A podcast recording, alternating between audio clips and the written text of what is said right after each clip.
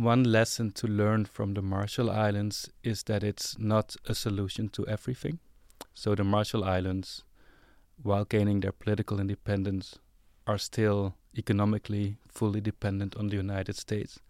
So, in that sense, a relationship of inequality continues.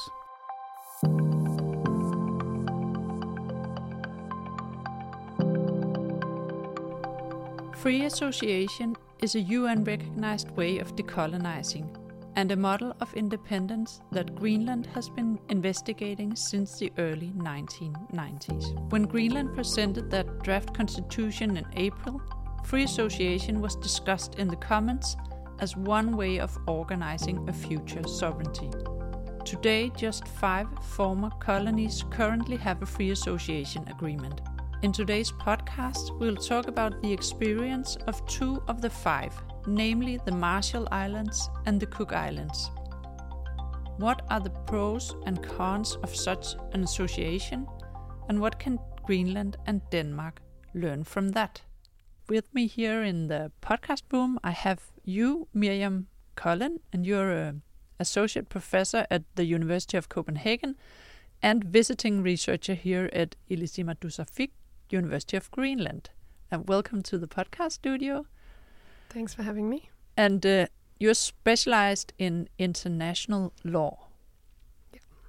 And Rens van Munster, I also have you here with me. You're a senior researcher at, at DIIS, and your research deal with the effects of nuclear testing in former colonies, uh, especially with focus on the Marshall Islands. Also, welcome to you. Thank you. Uh, and today, as I said, we'll talk about free association in Cook Islands and Marshall Islands, which are two of five countries which chose this model of decolonization after after Second World War. And Miriam, could you start by first by telling us a little bit about why this decolonization model was invented and what what it in, sort of entails? What's the definition of free association?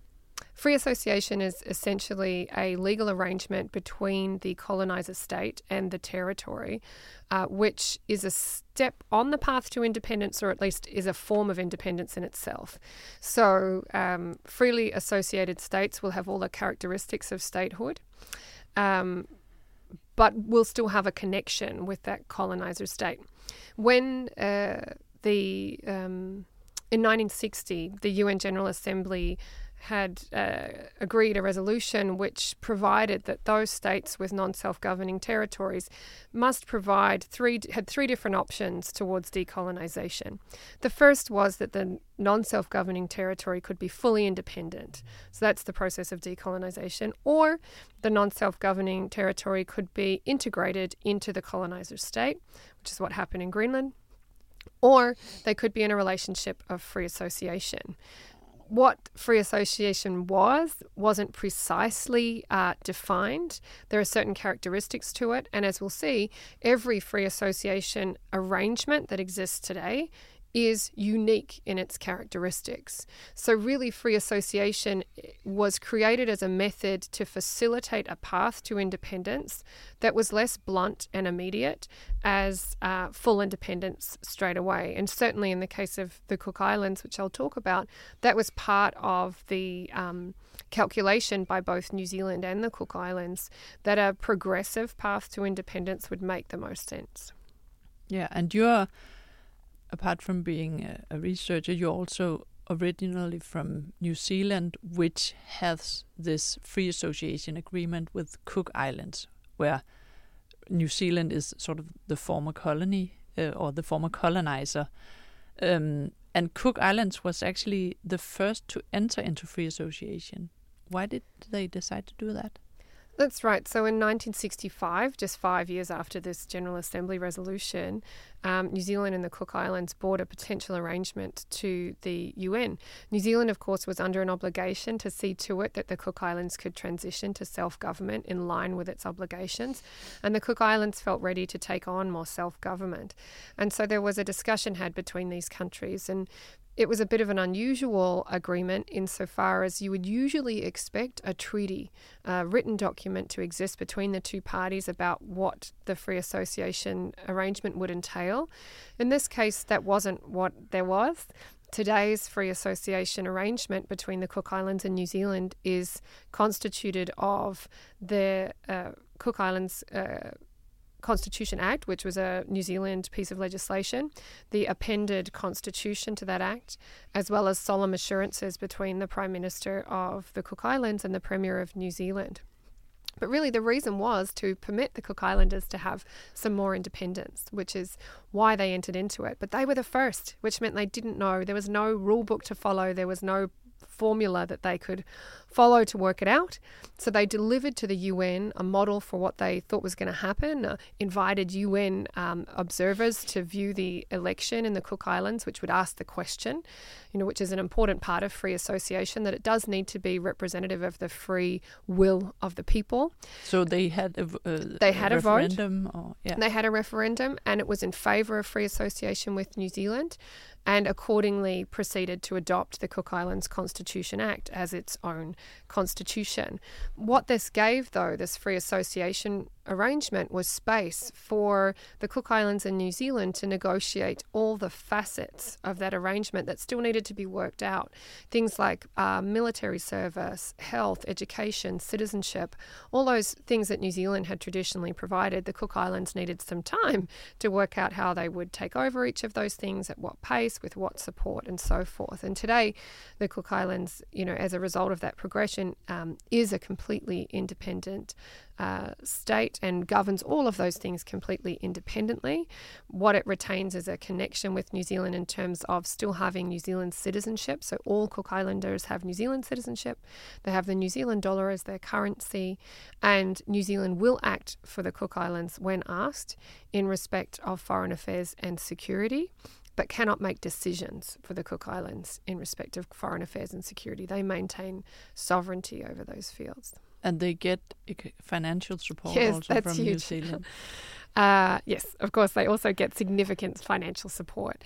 Um, which has which goes up and down. Um, New Zealand sort of, and we can talk about that uh, now or later, but essentially New Zealand views that financial support as something that it provides under a human rights obligation, so that all of the citizens of the New Zealand realm, including those that live in Cook Islands, Niue, which is another freely associated state of New Zealand, and Tokelau, which is an independent, uh, a dependent territory of New Zealand. Everyone in New Zealand realm, it has a human rights obligation to, which means that it provides funding to improve the quality of life of the people of the islands through um, through this funding, which will continue probably whether or not um, Cook Islands was in free association to some degree, but uh, it's a very strong connection now because those Cook Islanders are New Zealand citizens. And um, Rens, just to turn to another territory with free association, Mar- Marshall Islands, they also uh, entered into free association, but with the United States in 1986. So why did they decide this model of decolonization? Yes, I think the history of the Marshall Islands is uh, is quite different from that of the Cook Islands, for example.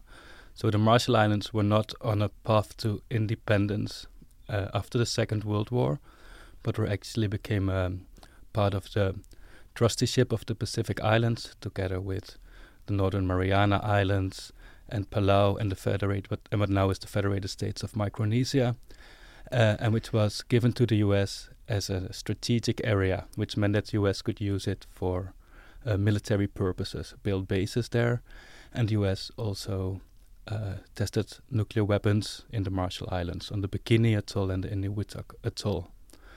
So that is kind of the the post World War II background for the Marshall Islands U.S. relationship.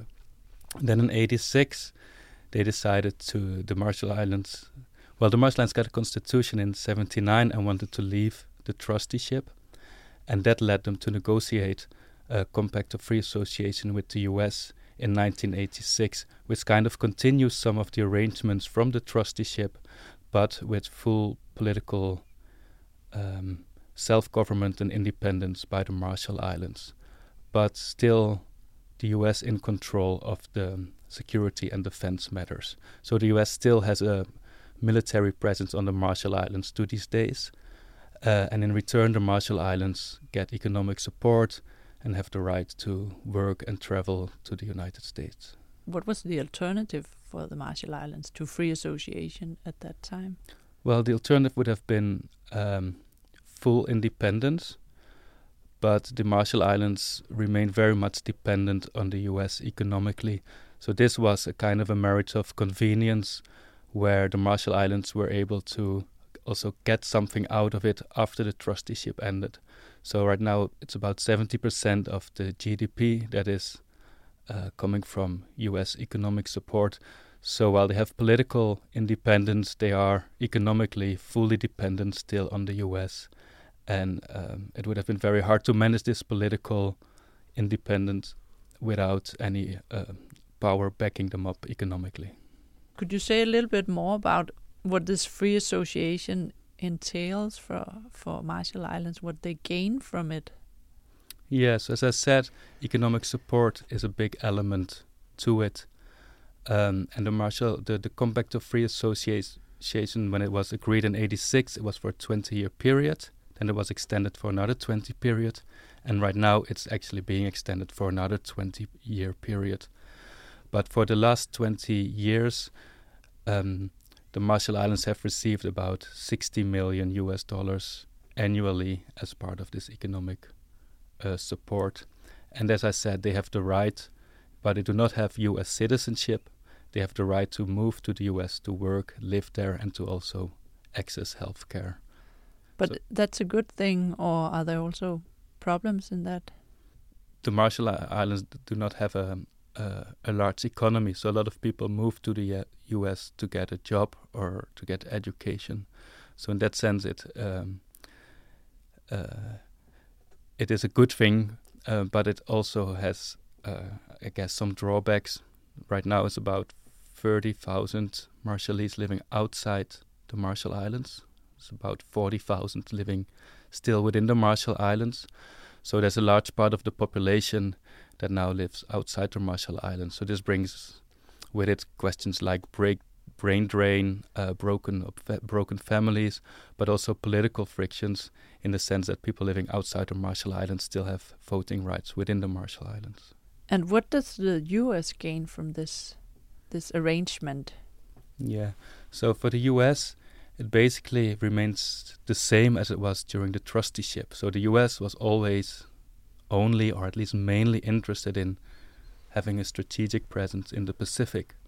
First, to prevent the to prevent the second Pearl Harbor, later to kind of keep the Soviet Union away from the Pacific and to do nuclear testing, and today uh, to deny strategic access to China and to monitor North Korea.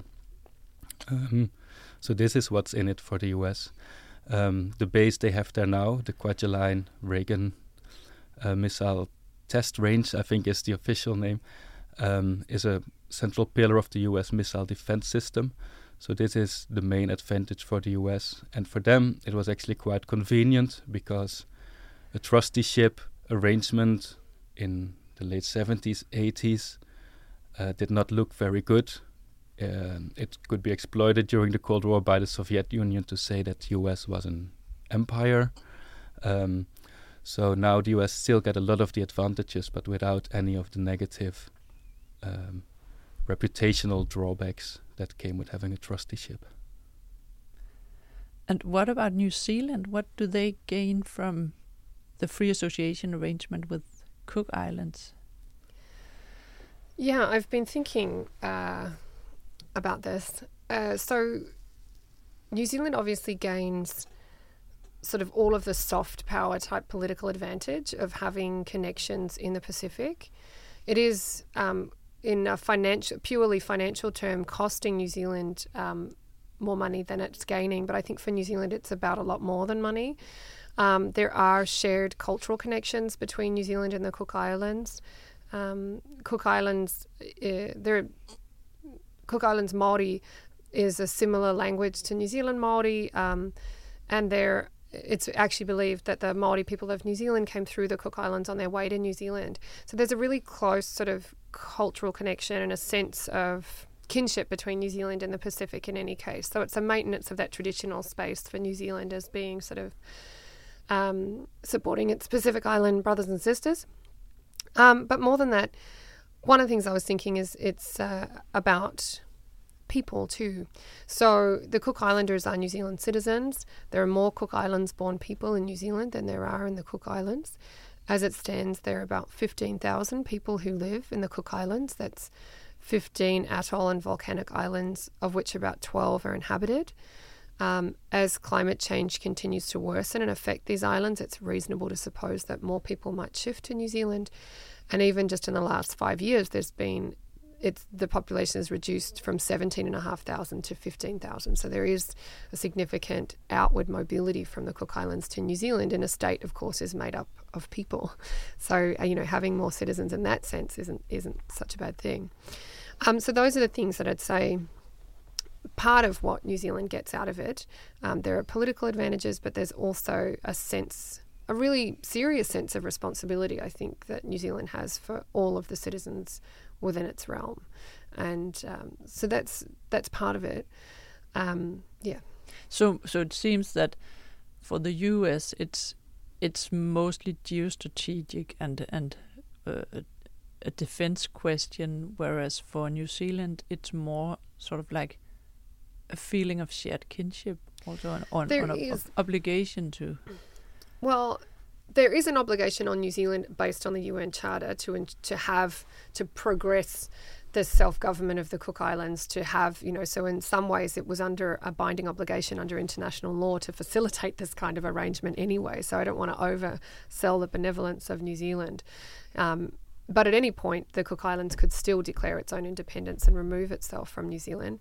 And I wouldn't say that there are no um, geopolitical interests either. I wouldn't say that there are, of course, security um, benefits to having um, friendships in the region. But again, Cook Islands has full sovereignty over security and foreign affairs. So it's not like New Zealand has any control over those things as such, but it would act on behalf of the Cook Islands um, to the extent that that's based on shared values and um, to the extent that they're asked to do so. And in fact, that concept of shared values is one of the things that underpins the relationship of free association.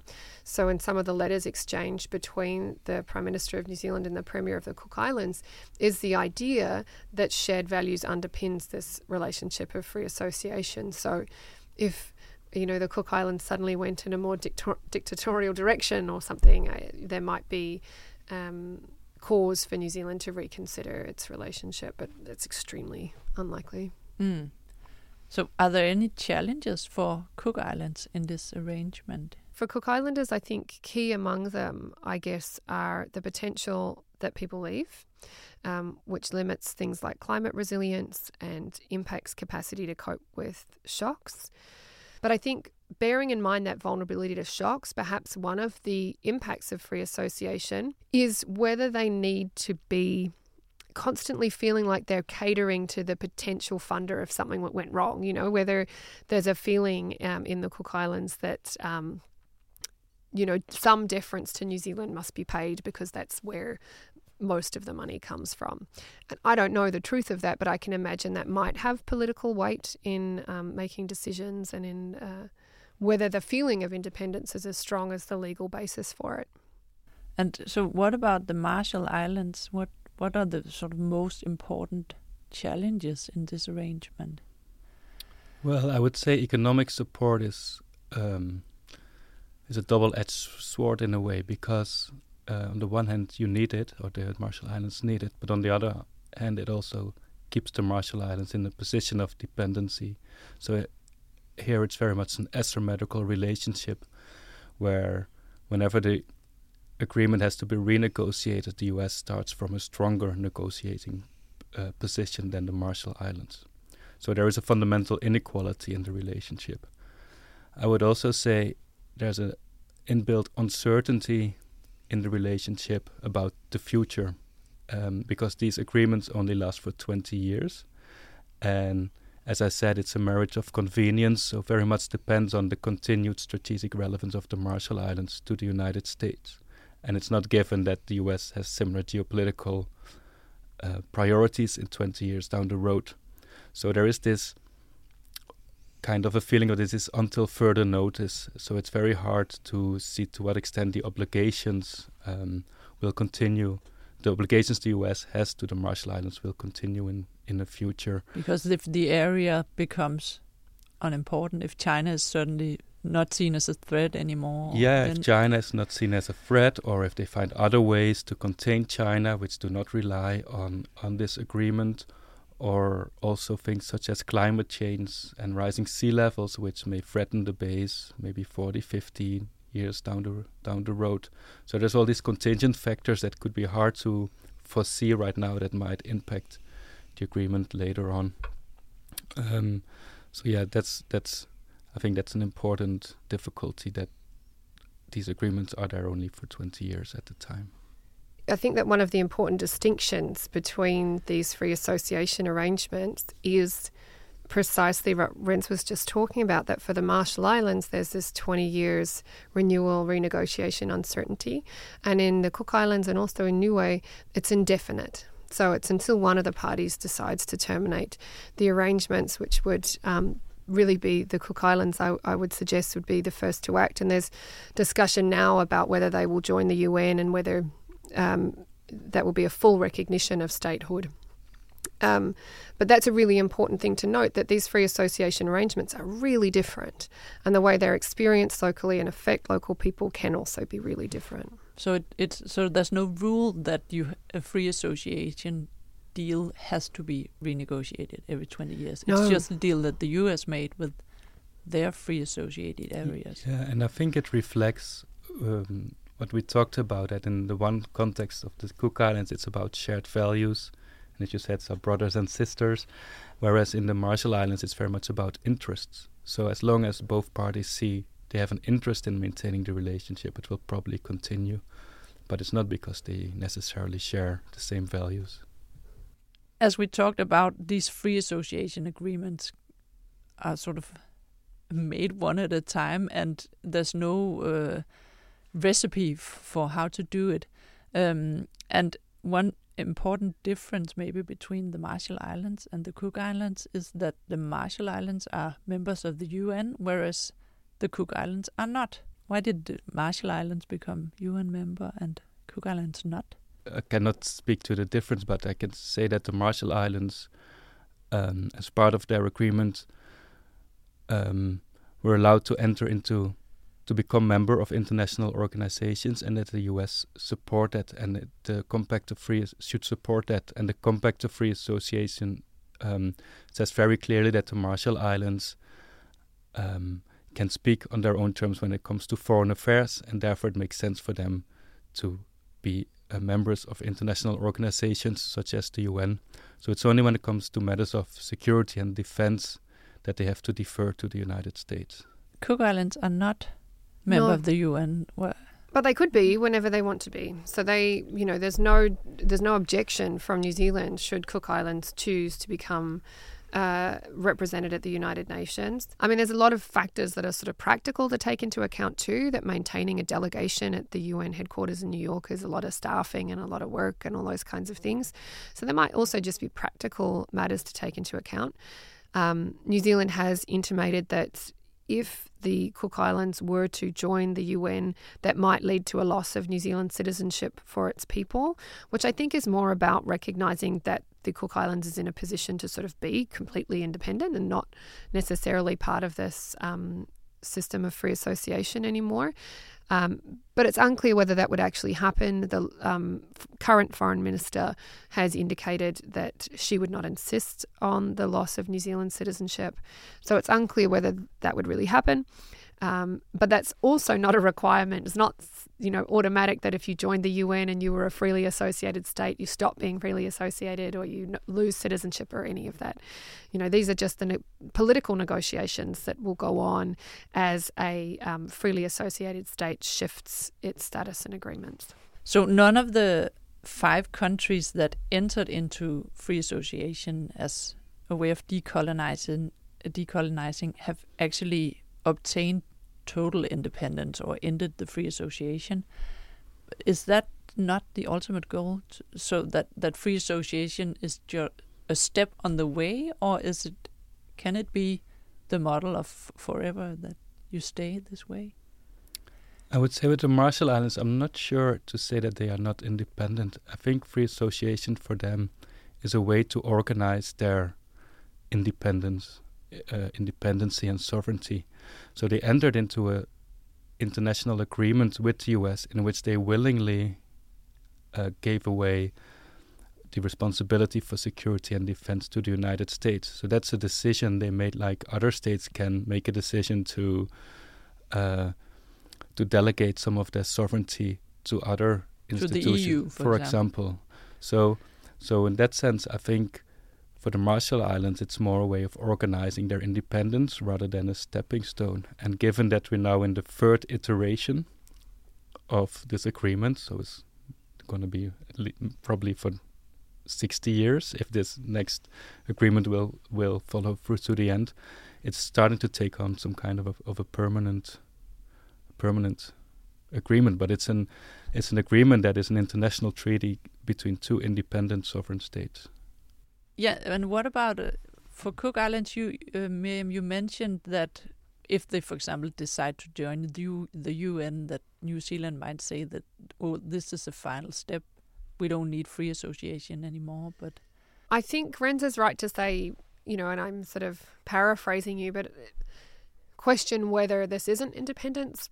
You know, what's at least politically and legally, the Cook Islands is uh, independent as a state, but maybe maybe you mean sort of uh, economically self sufficient.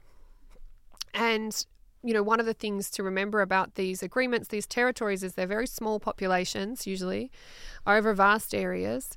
And it can be difficult, you know, for 15,000 people to generate the kind of revenue necessary to feel fully reliant on um, one's own capacity to have sufficient economic um, strength to maintain a certain quality of life or standard of living or, or whatever, or government, these kinds of things. So I think. Um, there's a there's a comfort in having that free association relationship, um, notwithstanding that you're actually an independent uh, state, standing on your own two feet as best you can. So I think the question of independence might depend on what lens you're casting over that, but legally and politically, they are independent.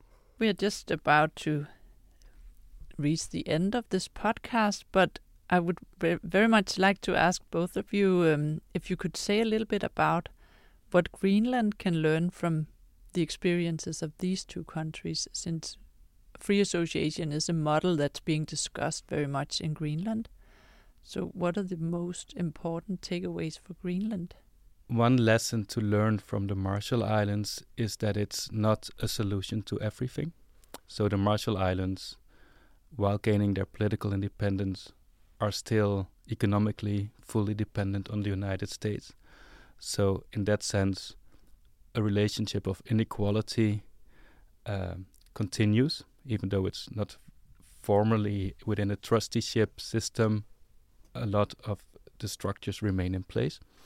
So that's that's one thing to caution that this is a solution to everything. Um, another thing I think has to do with the nuclear testing in the Marshall Islands which has led to a debate about compensations for colonial injustices and mechanisms of how to deal with those colonial injustices in the present. And to come back to free association tries to set up some mechanisms for this, but has but these are also experienced within the Marshall Islands as insufficient. So it's a continuing theme of how to deal with the colonial legacy, the legacies of the past, and how to address these uh, in contemporary politics. And I could imagine that in a Greenlandic situation, one also wants to have a close look at what mechanisms can be set up um, to to deal with the past and the legacies of the um, of, of that relationship between Denmark and Greenland. One thing that can be taken is just, or from this whole conversation, and and certainly from the Cook Islands and other models, is that you can design it as befits your relationship, the political context, whatever else, and uh, your own culture and so forth. There is a lot of room to design a free association agreement that fits the context of both states and that there is no fixed model that has to be um, followed, but for it being the will of the people and for it um, retaining and p- furthering self government. And what about Denmark? Can we learn anything from from this? Yeah, I mean, both Denmark and Greenland are, are fully aware of the possibility of free association. You know, this conversation has happened in different forms over many decades. Um, what's different about now is that there's a slightly um, different level of political interest in the potential of free association here in Greenland. So, really, um, from the Cook Islands New Zealand arrangement, I think Denmark could simply see, be reminded of the arrangement of which it's already fully aware, but of the potential to create something original and new and be open to that discussion. Yes, as far as far as I'm aware of the debate, and I'm I'm not an expert on Denmark Greenland relations at all, but there seems not to be a very strong appetite on either side for a free association. So what I think what can be learned from it is that it is a spectrum, it's a gray mm. zone, um, and in that sense, it would allow perhaps also for a pragmatic, um, pragmatic solution in which both parties can find each other. That is not either or, so either independence or uh, or ter- territory within within Denmark, but a pragmatic solution that somehow can cater to the wishes uh, to, of of both parties. Yeah, and that might be free association. You know, that is the middle ground because of its flexibility. It's neither being a territorial entity within Denmark, and nor is it full independence in the way we think about it. So, the versions of free association that exist are not the limits of free association that could exist.